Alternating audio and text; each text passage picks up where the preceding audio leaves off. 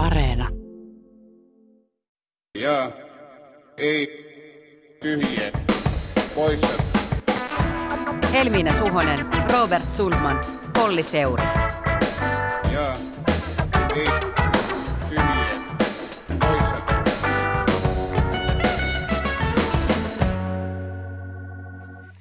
Tervehdys on taas perjantai toi päivistä paras, koska on vetopäivä! Podcast ja Purkki Rai Rai studiossa minä Helminä Suhonen sekä kollegat Olli Seuri ja Robert Sundman. Rai rai tosiaan, siis oikeasti urbaani sanakirja kertoo, että vetopäivä tarkoittaa päivää, jolloin käytetään huumeita suoneen sisäisenä. To- toisaalla sanotaan, että vetopäivänä treenattaviin lihaksiin kuuluvat yläselän lihakset, hauikset ja takaolkapään lihakset. Kuulostaa aika rankalta. Niin, toiset meistä etsii vetopäivä urbaanista sanakirjasta ja toiset taas on katsoneet temppareita, eli Temptation Islandia, joten he tietävät, mistä sana oikeasti tulee ja mitä se tarkoittaa. Hei, aloitetaan kuule tämä jakso, kuulkaa tarinalla kuusaalaisesta paperitehtaan työntekijästä, sellaisesta perusjätkästä, joka nousee kansanedustajaksi, sitten jopa ministeriksi. Siinä on perusjantteri kovilla, itse herrana pitäisi lunastaa annetut lupaukset, vaikka siellä sisällä edelleen asuu se tavallinen perusäijä. Tulee kuraa niskaan, selkään taputtelee torilta kaikkoa, ei olekaan enää hyvä jätkä, on aktiivimallimies. Loppun ajat on käsillä, kun riitainen puolue jakautuu kahtia, siinä poltetaan siltoja, lähdetään politiikasta loikkareina, ja nyt nyt hän on työtön sopeutumisrahan nostaja, edelleen se tavallinen jätkä Kuusaalta, joka on tällä viikolla julkaissut tämän tarinansa nimellä Syvään päähän. Asteikolla yhdestä kymppiin, kuinka liikuttuneita te olitte, kun tätä Jari, Jarppa Lindströmin kirjaa luitte? No Jari Jarppa on kyllä monien mielestä selvästi liikuttava hahmo, mm. nimittäin myös meidän journalistien. Niin tämä kirjan kuvailema peruspaperimiehen nousu ministeriksi, rankat kokemukset, uupumus ja poliittiset käänteet, niin ne on kuvattu tosi monta kertaa Lindströmistä tehdyissä haastatteluissa ja aina ne vaan tehdään uudelleen. Ja sympaattisella Kyllä, tavalla. todella sympaattinen sävy näissä jutuissa. Mä oon lukenut sellaista vaikka kuinka monta. Että häntä kyllä halutaan ymmärtää. Hänestä on sellainen kuva, että hän ei halua kenellekään pahaa. Niin mietin, että onko hänen tarinansa tämmöinen niin suomalainen amerikkalainen unelma tai niin kuin kuusaalainen unelma. Että se uppoo meihin kaikkiin. Joo, mä myönnän, että en ihan sanasta sanaa koko kirjaa lukenut. Hyppäsin se nimittäin sen lapsuusosan yli ja siellähän se kuusa olisi ollut entistä vahvemmin, mutta nauratti monta kertaa. Tämä on tosi suomalainen kirja. Siis ennen kaikkea tämä on kirja vähän liian suuriin saappaisiin ajautuvasta jarpasta. Mm. Hän toistaa monta kertaa, kuinka ihan jarppa vaan, että hänelle sanotaan, ei sanota herra ministeri. Jarppa on poliitikko, joka ei himoa, eikä hirveästi tavoittele valtaa, ei oikein ymmärrä prosesseja, opettelee koko ajan ja joutuu myös kärsimään siitä. Musta oli hauska kohtaus, kun hän kertoi, että hänellä ei ollut mitään käsitystä, mitä ministeripesti tarkoittaa, ja se konkretisoitu niin, että ensin yhdestä ministeriöstä soitetaan, että ää, milloin tulet ministeriö käymään ja sitten soitetaan toisesta ministeriöstä. Otin siis tuplapestin vastaan. Olisiko pitänyt kieltäytyä? Tällä tiedolla kyllä, mutta se on jälleen jälkiviisautta. Tämä on jotenkin hassu konsepti, että hän vaan luisu valtaa, niin kuin pluiskahti sinne ministerin paikalle. Tuplaministeriksi. kyllä, kyllä, joo. Ja, ja, ja sitten mun mielestä ihan mahtava se, että pohtii oikeasti, että työ vaati helvetisti oppimista. Sitä ei heti arvaakaan, mitä kaikkea kuuluu oikeusministeriön ministeriön tontille. Että nämä asiat tulee oikeasti yllätyksenä. Ja, ja, ja siis samalla tapaa Jarpa ajautuu monessa kohtaa keskelle poliittista peliä, vallankäyttöön. Ja Jarppa jää usein niin vähän jalkoihin ja sanoo sitten jälkikäteen, että olisi ehkä pitänyt toimia jotenkin toisin, mutta eihän sitä voi kaikki pieni ihminen kuitenkaan ymmärtää. Mm. Ja, ja tässä olisi niin kuin ollut tosi hyvä mahdollisuus. Johdannossa ihan sika hyvin sanottu tämä, että mikä, mikä tämä kirjan tarina on. Saliviisaus. Parempi näyttävä epäonnistuminen kuin nippanappa onnistuminen. Mutta tämä teema ei kanna ihan loppuun asti, koska Lindström kuitenkin painottaa saamaan kannustusta, hyvää palautetta, onnistumisia, eli vetää maton tältä tarinalta alta. Ja sieltä nousee sitten semmoinen, en mä tiedä, onko se vähän semmoinen humble brag, N- nöyrä kehuskelun twisti, joka on sit, ei sovi siihen yhtälöön. Siis tästähän puuttuu enää vaan Jarppa-elokuva. Varmaan semmoinenkin on tulossa. Ää, mun mielestä mielenkiintoista tässä kirjassa oli se yksilön kokemus siitä, miten populistille käy, kun pääseekin valtaan. Että yhtäkkiä ne lupaukset on lunastettava, mutta kädet on yllättävän sidotut esimerkiksi hall- hallitusohjelmaan. Ja onhan se edelleen relevantti kysymys perussuomalaisten kohdalla. Milloin mennään hallituksia, milloin ei? Mä jäin miettimään sitä, että saisiko jokainen poliitikko kertoa tämmöisen samanlaisen niin kuin tarinan. Että saisiko jokainen poliitikko kirjoittaa, että huhhuh, se oli semmoinen pyöritys, että en mitään pahaa tahtonut kellekään. Minä vaan jouduin siihen ja hup, siinä vaan piti tehdä aktiivimallia. Tuota, en minä olisi halunnut, mutta se oli vaan pakko, että huonoja päätöksiä. Mutta vahingossa nolasin niin, Sanni Graan niin, ja tai tavallaan, tavallaan, ja saisinko, saisinko nämä kaikki niin kuin, niin kuin anteeksi toteamalla vaan, että en mä tarkoittanut kellekään mitään pahaa. Voisiko nyt mainittu Sanni Graan Laasonen kirjoittaa semmoiset, en halunnut koulutusleikkauksia, minä vaan ajauduin keskelle tätä kaikkea. Että tavallaan niin kuin, että kuka saa kertoa sen tarinan vai, vai mm. voiko sen tarinan kertoa semmoinen poliitikko, joka korostetusti on jotenkin kansanhenkilö, joka korostetusti ää, niin kuin selvästi tuo esille sen, että hän ei halua valtaa, hän vaan ajautuu sitä yhtäkkiä käyttämään. Jarppahan kirjoittaa, sloganini voisi olla tämä, kun et enää keksi muuta, kokeile rehellisyyttä. Ja sitten mä mietin niin kuin sitä, että, että tämä kirja on on asia erikseen, mutta ostetaanko tämä Lindströmin versio näistä tapahtumista vähän liian helposti niin kuin journalistien puolella, koska hän on sympaattisena pidetty hahmo. Että meillä on armeliaita olla, tap, niin kuin me, me olla, meillä on tapana olla armeliaita ihmisille, jos tulee sellainen kuva, että he ei halua valtaa, koska vallan haluaminen hän on synti. Se on niin kuin syntistä ja paha asia, vaan he vaan sattuu sen saamaan. Ja miten ihana analyysi tästä kirjasta olisi voinut tulla vallasta, sekä Lindströmin vallasta, mutta myös hänen näkemyksistään vallasta. Siinähän on hyviä nostoja. Esimerkiksi tapa, jolla esitetään UPM Jussi Pesonen, siis nimellä mainiten. Luvun nimi on Hallituksella rajallisesti valtaa ja kuningas vuorineuvoksella todellista valtaa ja vuorineuvos isolla. Miten Suomessa osataan puhua tästä vallasta? Osattaisiko me näiden kirjojen kautta puhua vallasta? Ja Jarppa myös sanoo, että todellista valtaa ei käytä monessakaan asiassa maan hallitus, vaan muutama vuorineuvos. Hän myös sanoo yritystukijärjestelmää suoraan kiristysjärjestelmäksi. Kiinnostavaa. Tämä on tosi oikeasti kiinnostavaa. Tämä on oikeasti kiinnostavaa. Tämä on myös sellaista puhetta, jota niin kuin harvoin kuulee poliitikoilta, jotka aikoo jatkaa jatkaa niin kuin hirve, niin kuin duunissa. Että nämä on yleensä niitä asioita, jotka kirjoitetaan siihen kirjaan siinä vaiheessa, kun – niin kuin katsotaan, että tota, nyt on aktiivipoliitikon ura takana. Mutta sikäli kun hän on, lopettanut poliittisen uransa, niin oli mielenkiintoista myöskin se, että, että hän olisi voinut sinne lisätä kaikenlaista shittiä perussuomalaisten sisäisistä väännöistä ja elämästä eduskunnassa, mutta en kyllä yllättynyt, että ei sitten lopulta siellä niitä suuria paljastuksia ollutkaan. Et perussuomalaisten kahtiakokin on aika perusteellisesti perattu jo tähän päivään mennessä. Joo, mutta siellä oli kiinnostavaa esimerkiksi kolmikannasta, korporatismista ja työehtoväännöistä kiinnostuneena, niin, niin kyllä entisen työministerin pohdinnat aina kiinnostaa, että AY-liike ei saanut Jarpalta kiitoksia, mutta kolmikanta esimerkiksi sai, vaikka, vaikka hän sitä kyseenalaistikin, missä se valta luuraa. Mutta kiinnostava kysymys mun mielestä on vielä nämä kirjoista tehdyt jutut, että tässäkin mainittiin Sanni Graan Laasonen kirjassa saa osansa moni politiikan tuttu nimi, ja nämä kirjoista tehdyt jututhan toimii sillä tavalla, että toimittajat saa embargolla – niin kuin näistä kirjoista pdf tai jotkut muut versiot, jotka sitten syynätään ja oikein etsitään, että mitä herkkua näistä löytyy, ja sitten niistä tehdään jutut, jotka julkaistaan about samaan aikaan aina. Eikä niissä tehdä siis mitään samanaikaista kuulemista, että näihin kirjoihin jotenkin liittyy se, se niin kuin jotenkin ajatus, että, että kirjaa voidaan siteerata, eikä sitä tarvitse vielä erikseen varmistaa niiden tietojen paikkansa pitävyyttä. Niin pitäisikö ne kuitenkin varmistaa, että onko tämä niinku ihan ok, että me tehdään näistä kirjoista aina nämä jutut, että ei ole ensimmäinen kerta, kun joku poliitikko muistelee ja siellä samalla heittää ehkä vähän lokaa muiden päälle. Mm. Niin jos materiaali on kuitenkin hyvissä jo ennakkoon käsissä. Mm. Että se embargohan tarkoittaa vaan sitä, että niitä asioita ei saa käsitellä ennen sitä tiettyä ajankohtaa tai ollaan sellaisessa konsensuksen maailmassa, missä niitä ei käsitellä. Mutta siis jos on viikkoa ennen se materiaali käsissä, niin kyllähän voisi ajatella, että joku voisi tehdä myös semmoisen jutun, jossa hän jo menisi niille lähteille ja rupeisi selvittämään. Mutta se on enemmänkin niin, että tämä ehkä tämmöinen niin mediatalouden sykli mm. edellyttää, että ensin käsitellään ne kuohuttavat väitteet ja sitten ruvetaan perkaamaan, niin me saadaan kaksi kierrosta. Niin, kyllä. kyllä.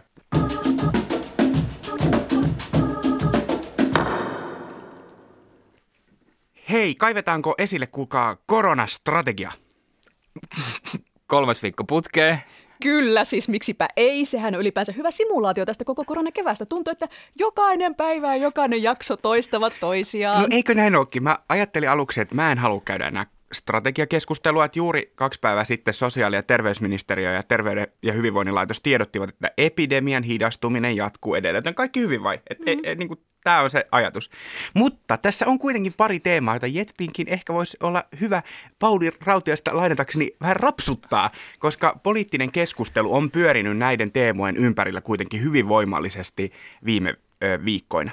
Ja yksi päädebateista on pyörinyt siis sen ympärillä, että mikä on hallituksen koronastrategia ja tähtääkö se nyt tukahduttamiseen vai eikö se tähtää, onko se epäselvä vai onko se selvä. Ja hallitusta on syytetty siitä, ettei tärkeisiin kysymyksiin vastata. Mä katson tätä median kautta, otan tähän rinnakkain kaksi Helsingin Sanomien Paavo Teittisen Suomen johtavan koronastrategiatoimittajan juttua. Nyt tämä on jul- julkista ja virallista. Joo. Kyllä. Suomen johtava koronastrategiatoimittaja. Kyllä, tällaiset terveiset Yleisradiosta. 13. toukokuuta Teittinen kirjoittaa, ettei Suomen hallituksella ole antaa vastausta yksinkertaiseen kysymykseen, voiko koronaepidemia edetä liian hitaasti.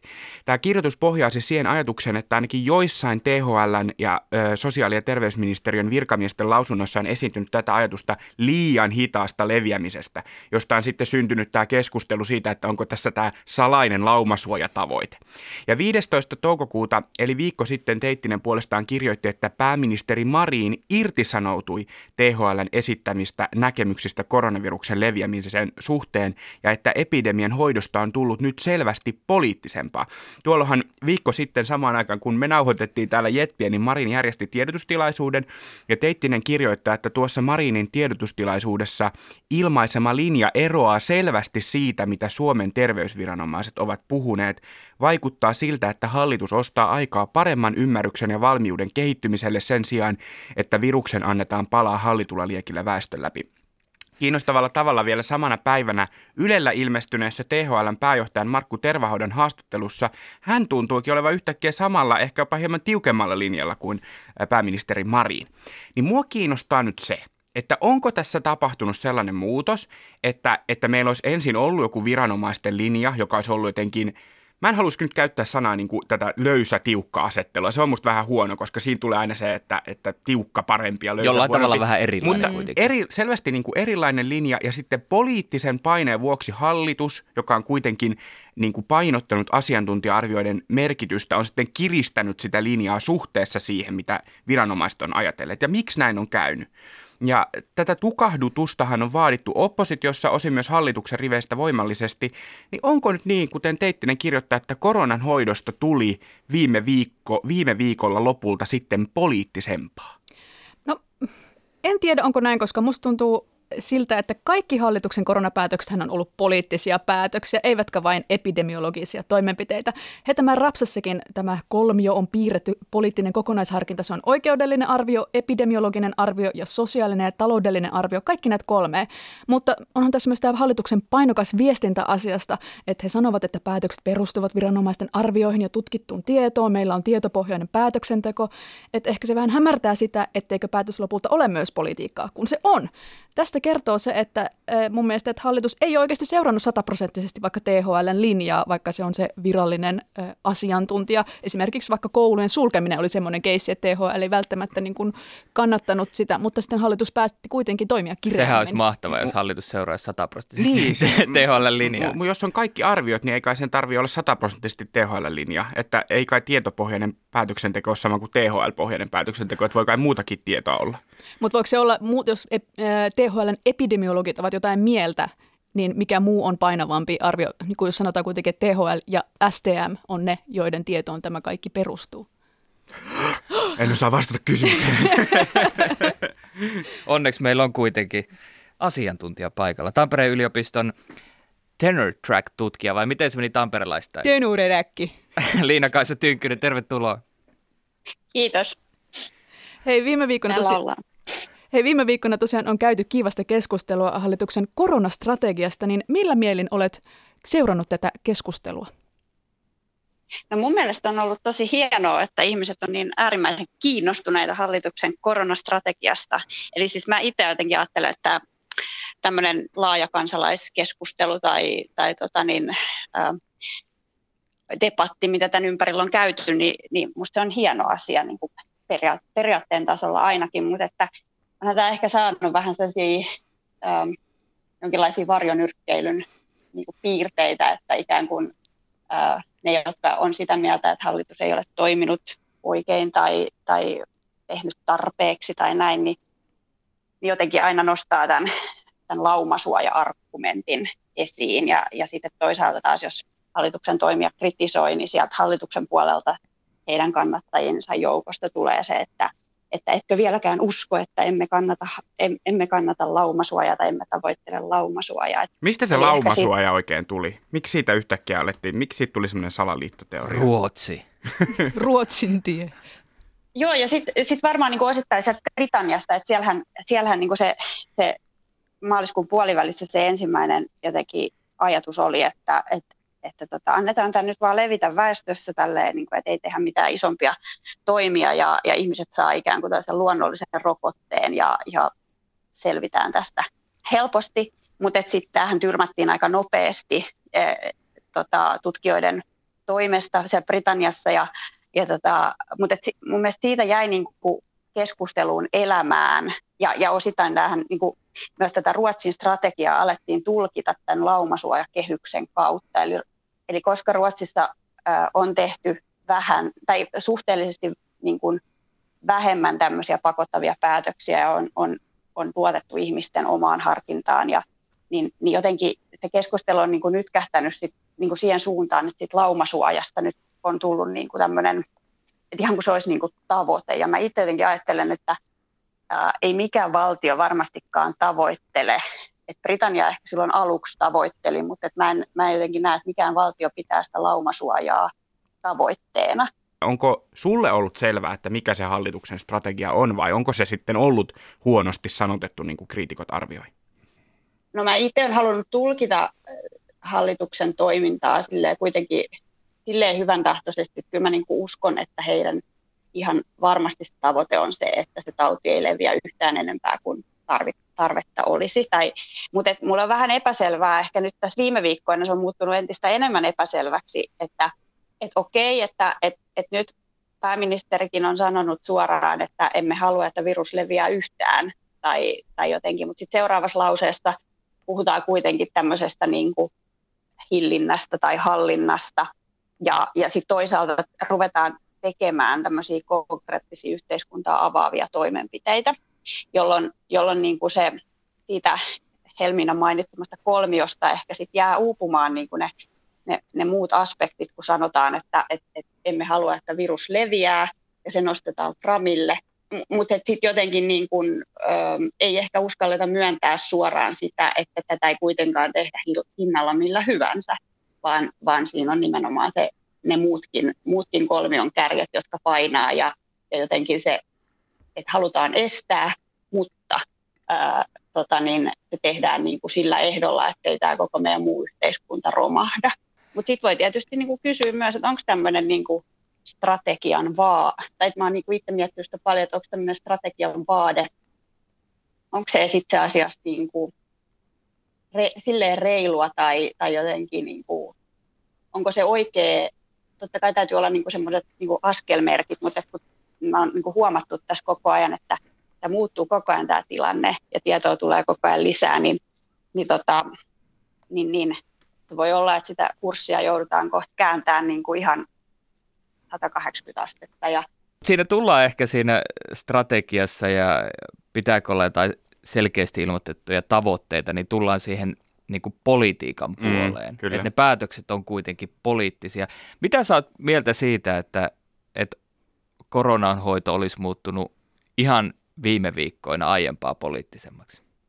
Niin ehkä se on alkanut tulla niin kuin näkyviin paremmin, että et, et kyllä mä sama, tai jotenkin mä ajattelen, että se, se on ollut koko ajan poliittista ja poliittisia päätöksiä, mutta ehkä ne, ne jännitteet ja ne, va, niin kuin, ne valinnat, joiden välillä täytyy niin kuin, tasapainoilla on, niin onko ne niin kuin tullut näkyviin paremmin.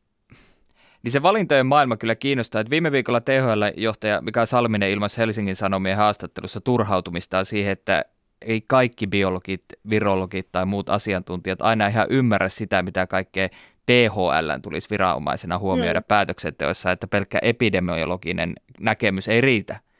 Äh, kun sä olet näitä asioita tutkinut, niin kerro meille ja Jetpi-kuulijoille, mitä kaikkea se terveyspolitiikka on? Mitä kaikkia valintoja tällaisessa tilanteessa joudutaan kohtaamaan?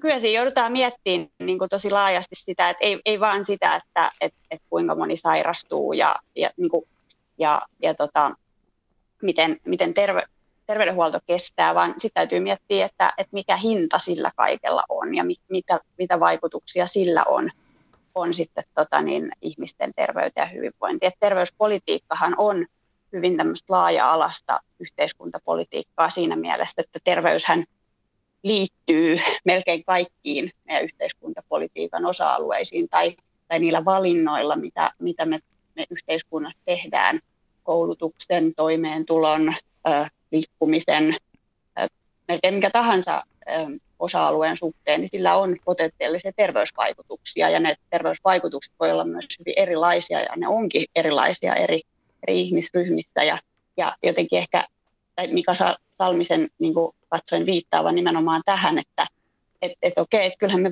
et, et voidaan tehdä kaikenlaista, mutta, mutta se hinta voi olla niin kova, että sitä ei kannata maksaa.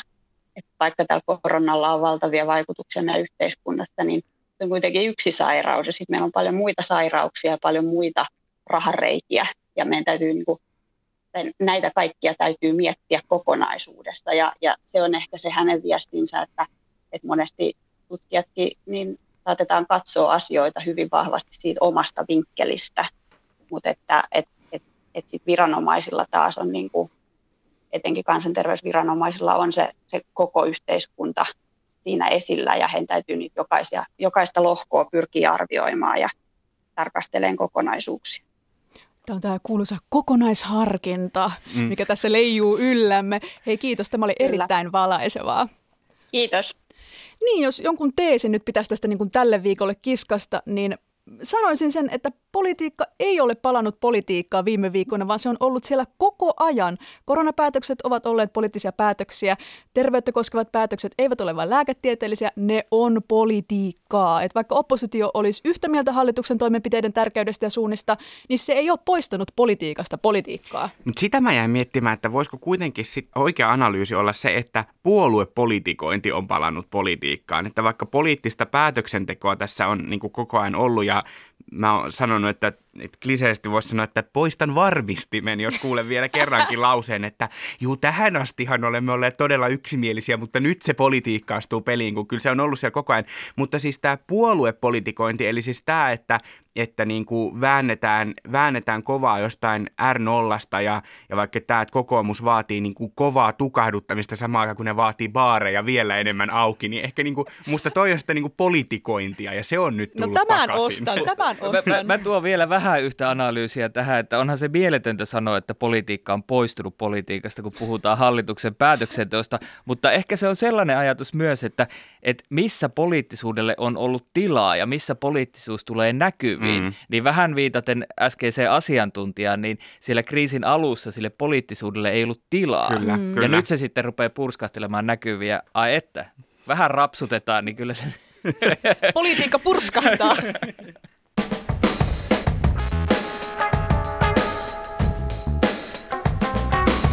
Ja ei. Tyhjiä poissa. Toistan vielä kerran, että jos politiikka ei ole palannut politiikkaan, niin tämän viikon uutisotsikoiden perusteella voidaan kyllä todellakin sanoa se, että tavalliset aiheet ovat hiipineet arkemme takaisin, niitä on paljon. Sanoisinkin, että tavallisuus on tullut takaisin tavallisuuteen. Meillä oli muun muassa ihan tavallinen oppositiohallitussanailu viime viikonloppuna, kun kokoomuksen Petteri Orpo arvosteli Twitterissä tätä hallituksen sekavaa koronalinjaa, ja pääministeri Sanna Marin vastasi takaisin, että nämä ovat väitteet on valheellisia ja, ja, ja, ja Ainakin politiikan toimittajat herästä, jaahas, nyt lähtee. Mutta lähtikö? Oliko kovaa peliä? Skandaali? Nousiko tukkanne pystyyn?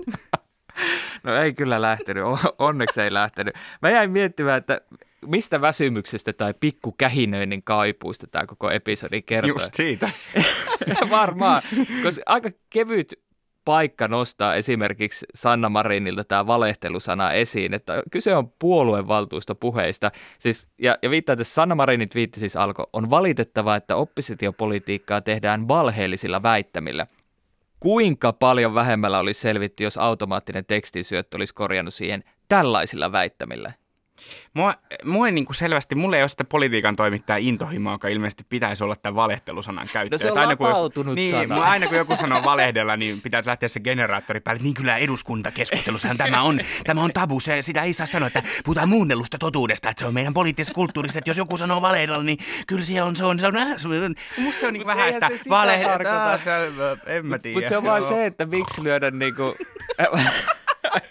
Joo, miksi ampuu tykillä No kärpästä? ei kannattaisi ampua. Näin se, pää, kyllä se on totta. Pääministerinhän pitäisi ymmärtää, että jos niin kuin, oppositiojohtaja puhuu varsinkin omilleen puoluevaltuustopuheessa, niin sitten pitäisi vaan purra hammasta, kuinka, ku, soittaa kuinka monta kertaa kaverille. tämä sama näytelmä toistuisi, jos Sanna Marin aina kun oppositiossa sanottaisiin jotain vähän sille poliittisesti niin kuin, toisin ymmärrettyä kuin hän pääministerinä ymmärtää, niin hän sanoisi sitä valehtelua. Niin pääministerillä ei sillä tavalla tavallaan ole oikeutta omiin puheisiinsa, että niitähän sitten tulkitaan ja ne lähtee elämään ja sitten se pitää vaan kestää. Kyllä korona on muuttanut arvoja, niin siis minusta tämä tuntuu aivan pikku tärkeältä asialta. Kyllä tuntuu, että, että kyllä niin kuin oma terveys ja kaikki me menevät tämmöisen pikkupolitiikan kähinöinnin edelle. Että tässä kun katsoin kaikkia näitä peruskommentaattorikeskusteluita ja politiikan kolumneja, niin kyllä tuntuu, että tällaistakin tosiaan oli muutama kuukausi sitten. Ei silmät kiilu enää samalla tavalla näiden aiheiden kanssa. Politiikka ei ole koskaan enää entisellään, kun me ymmärrämme, mikä on oikeasti tärkeää ja mikä ei. Kuten esimerkiksi aluepolitiikka, Kyllä. alkoholipolitiikka, Maakunnat, verot. Se on turvallista. Siis viime viikonloppuna hallituspuolueet väänsi keskenään Hesarin sivuilla myös turpeesta. Ja sitten oli just tämä Finna, Finnair-keissi, ihan todella aluepolitiikka, että maakuntakentät, pitääkö tukea liikennettä vai ei, pitääkö puuttua omistajaohjaukseen, huom. Tässä aiheessa nyt sitä toivotaan, että klassisia perusaiheita. Maakunta Hekuma, tervetuloa takaisin. No mutta miettikää niitä kansanedustajia, jotka tulee näistä maakunnista, että jos sieltä lopetetaan se Finnairin yhteys, samalla satojen miljoonien tukipaketti Finnairille, niin kiva on mennä torille edustamaan, jos torille voi mennä Mutta edustamaan. eikö siinä tule myös semmoinen, että, että että toisaalta tuo Helmiksen näkökulma voi ottaa, mutta sitten voi ottaa sen näkökulman, että se on ihan kuin menisi niin kuin mummolaan, että avaa sen oven ja haistaa sen mummolan tuoksun ja on sillä tavalla, että tämä ei ole se uusi normaali, vaan tämä on se tosi, tosi vanha normaali. Ihan todella vanhimmista vanhin normaali. M- m- m- mulle kyllä tämä alkoholipolitiikka-keskustelu on ollut nyt se vanhimmista vanhin normaali. Et, et se jotenkin vielä, siinä on semmoinen ihana tunne, kun se sekoittaa myös mukavasti ihan yksilitteisimmät hallitus-opposition rajat, eikä moni muuten ehjä kuplakaan pysy aina yhteisenä. Kaikilla on mielipide ja se on oikea, koska se on oma. Kyllä, siis tämä ravintolat ja alkoholit vääntö, ai että siitä puhemista puute, eli suomalaisen perusoikeudesta nauttia muovituopista hanaolutta anniskelun ravintolan hellässä huomassa huojuen. Kyllä minäkin sinne kaipaan. Mutta tota, kokoomushan tästä älähti tosiaan, että mitä holluhousta, miksi ei saa enää pitää baareja auki pidempään ja mihinkä epidemiologiseen arvio tämä kello 22 anniskeluraja oikein nojaa. Vastauksia. Joo, tämä oli tämä Sinuhe Valliheimon kokoomuksen kansanedustajan retorisesti omaa luokkaansa oleva twiitti. Olisi kyllä mielenkiintoista tietää, että mihin epidemiologiseen arvioon perustuu se, että 21.59 saa vielä tarjoilla alkoholia, mutta 22.01 se muuttuu vaaralliseksi viruksen leviämisen estämisen suhteen. Löytyisikö hallituksesta joku, joka voisi antaa tähän vastauksen? Ja about tuhat tykkäystä. Kannatti laittaa. Tämän viikon oikeasti kiinnostava keskustelu on mielestäni tämä euro ja EU-keskustelu. 430, 430 no, ja verot. No, ve- verot. No verot on kyllä toinen, koska siis myös verokeskustelu, niin sekin on vanhimmista vanhin keskustelu, että mitä verotukselle pitää tehdä. Ja se on tavallaan turvallinen poliittinen keskustelu. Mä väitän, että se on myös oikeasti, vaikka tämä 430-kampanja ja sen ympärillä käyty niin kuin taistelu on ollut ihan omanlaisensa näytelmä, niin mä luulen, että tämä verokeskustelu sinänsä tulee vielä nousemaan esiin, koska se on yksi näistä hallitusohjelman ja pohjan niin kuin selvistä haasteista, että kun aiemmin luvattiin, että veroihin ei tarvitsisi koskea, ja kyllä, kyllä nyt kun ehkä täytyykin jossain vaiheessa, kun miettii näitä tulevia vuosia, niin demarit ja keskusta kyllä tulee ottaa Tämä yhteen. on lupaus teille JETP-kuulijat, että tulee vielä suuri verospektaakkeli JETP. Oi, se olisikin ihanaa. Mutta siis euro, Heti EU, työmarkkinajetpin jälkeen. Euro, EU, heti Eurojetpin jälkeen Saksa ja Ranska löysi maanantaina yhteisen sävelen, että miten koronasta toipuvia talouksia pitäisi tukea. Sieltä olisi tulossa iso elpymisrahastopaketti. Ja se, mikä musta on silmiin pistävää, että koko tämän kevään ajanhan on tehty aika isoja päätöksiä euroalueella. Ne koskee rahapolitiikkaa, Euroopan keskuspankkia, osa niistä koskee myös finanssipolitiikkaa. Meidän puolueet haluaa niistä olla aika hiljaa, että ne ei kyllä niin kuin käy mitenkään voimallisesti eurokeskustelua. Jolloin? Jolloin perussuomalaisten Jussi halla paukauttaa keskiviikkona, että tämä on järkyttävää ja ero eurosta voisi kyllä olla paikalla. Ja tämän, tämän avauksen merkitys on jotenkin niin kuin, tosi tässä, aah, tässä, tässä on sitä politiikkaa. Tässä oikeasti on jytky alla perussuomalaiset pysty kanavoimaan turhautumisen euromaiden tukipaketteihin just omaksi edukseen. Ja nyt tulevien vastuiden kokonaismäärä osittain epäselvä edetty ihan hirveällä vauhdilla. Mm. Tästä voi lämmetä ihan oikea teema. Siis Kyllä. etenkin jos perussuomalaiset saa luotua jälleen asetelma, jossa kaikki muut puolueet on yhtä mieltä mm-hmm. ja perussuomalaiset toista. Ja siinäkin mielessä turvallinen aihe nyt perussuomalaisille, että niin kauan kuin he ei ole vallassa – heillä ei ole mitään pelkoa siitä, että he joutuisivat päättämään yhdestäkään tukipaketista tai sitoumuksesta. Mm. Tavallaan tämä on vanhan teeman lämmittelyä, mutta mä oon seurannut kyllä myös hämmentyneenä sitä, että miten muut puolueet ei oikein niin kuin osaa reagoida tähän lainkaan.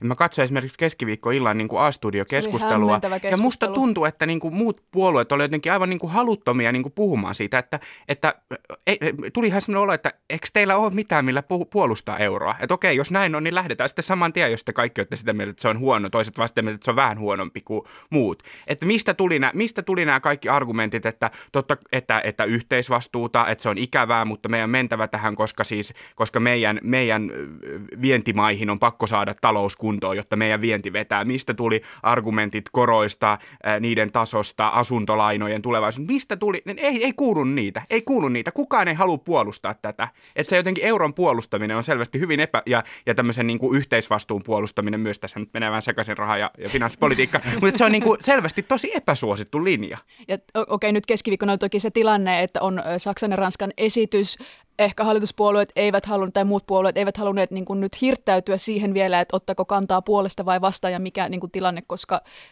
tilanne elää, se voi vielä muuttua. Ja todellakin tarvitaan lisää tietoa näistä elpymisrahastoista, mutta ne muut sitoumukset, niin ymmärretäänkö me niitäkään riittävän mm, hyvin? Mm, mm. Se on hyvä kysymys.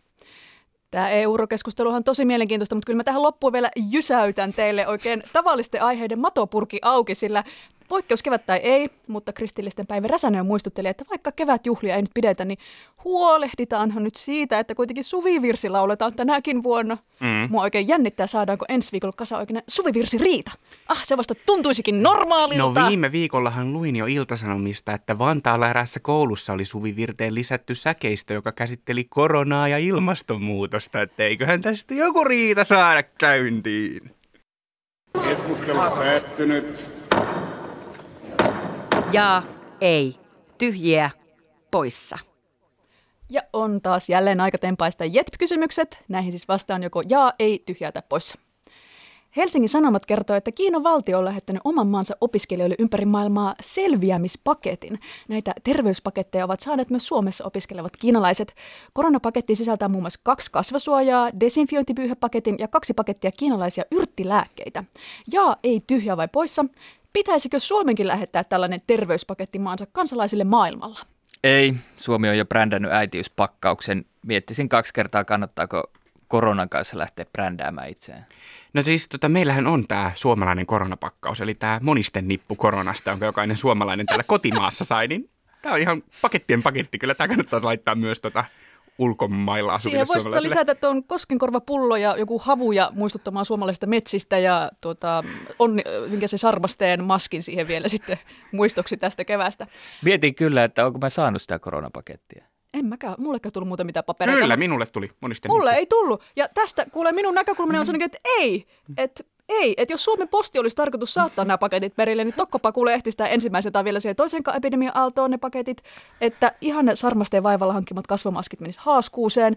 Suomen valtion varmaan kannattaa siis lähettää vain joku videotervehdys tsemppihengen ylläpitämiseksi, vaikka sitä Lasse Verenin juoksu jokaiselle ulkosuomalaiselle yhden VHS-kasetin verran. Hashtag kyllä tästä noustaan, vai mikä se Robert oli se hashtag, se virallinen. Suomi nousee. Suomi toimii. Suomi toimii. Joo, Suomi toimii se varmaan. Joo, Suomi toimii. Viime viikolla Suomi sai ykkössijan EUn laajuisessa kyselyssä, jossa kartoitettiin, miten suuri osa työtä tekevistä kansalaista aloitti etätyöt koronaviruspandemian vuoksi. Tulos oli, että Suomessa lähes 60 prosenttia työntekijöistä on aloittanut etätyön torille. Yksi syy tutkijan mukaan on, että omissa oloissa kököttäminen sopii suomalaisille. Ja ei tyhjä poissa, onko omissa oloissa kököttäminen suomalaisten supervoima? Kyllä, mä sanoin, että jaa se on muun muassa ja myös tämmöinen luontainen turvavälinpito voisi periaatteessa olla. Se on just näin, mä sanon kanssa. Ja siis tätä on niin kauan odotettu, että kerrankin meille ei naureta ja väheksytä, että me ei, ei olla ne awkward Finnish people, jotka ei osaa small talkia ja jotka on kömpelöitä, ei tiedä tervehtiessä, että halaako vai kätellä. Sitten on semmoinen kiusallinen tilanne, mikä nöyrytys. Aina on katsottu italialaisilla kateellisia, että tuolla ne vaan ilakoo ja halii ja suukuttelee toisia, eikä ilman mitään, että hävettää. Mutta nyt Mm. Nyt on meidän aika näyttää muille, että kökötys pelastaa pandemialta. Just näin. On niin hyvä moikata kaveria viiden ei, metrin päästä vilkuttamalla. Ei, hei, hei. ei. Tosi romanttista ajatella, että yksin kököttäminen on se supervoima.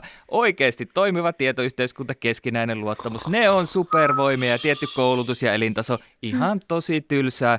Paremman otsikon siitä kököttämistä saa. Paitsi, että mä mietin, että kökötättekö te kotona vai nökötätte. Minä kyllä nökötän tai vielä enemmän möllötän. Möllötys. Möllöttää on hyvä. Tiedotustilaisuuksia pitää pääministeri Sanna Marinin lisäksi myös Helsingin pormestari Jan Vapaavuori, koska ravintoloiden sisäänpääsymääriä ollaan näillä näkymin koronan vuoksi suitsimassa kesäkuun alusta alkaen, mutta terassien ei, lupaili Vapaavuori Senaatin torille koko keskustan piristysruisketta, eli jättimäistä terassialuetta. Ja ei tyhjätä poissa, onko tuo koko Senaatin torin kattava jättimäinen terassialue kenties paras idea ikinä? Uh, uh, siis jaa, todellakin on perisuomalaisena sialuna anniskelua on kyllä ikävä, olenko sanonut sen monta kertaa tässä lähetyksessä.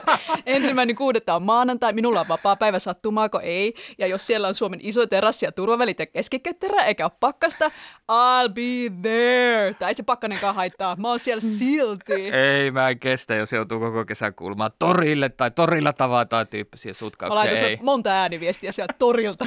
Mutta jengihän menee mantalle, kun ne puhuu torista, niin pitäisikö oikeastaan tämä jättimäinen terassi rakentaa siihen mantaan? Mantan ympärille, niin että se manta olisi siinä keskellä. Kuitenkin aidattuna. Niin, var- varmaan joo. Kiitos, että kuuntelit Jetpin. Mitä mieltä olit? Laitahan meille viestiä vaikka Twitteristä Instassa tunniste on tietenkin Jetp. Melkein ollaan liikututtu tämän viikon aikana kaikista niistä viesteistä. Tätä jaksoa olivat tekemässä minä, Olli Seuri sekä kollegat Helmina Suhonen ja Robert Sundman. Äänitarkkailijana oli Anders Johansson, äänisuunnittelijana Joonatan Kotila. Ensi viikkoon, moi! Moi moi!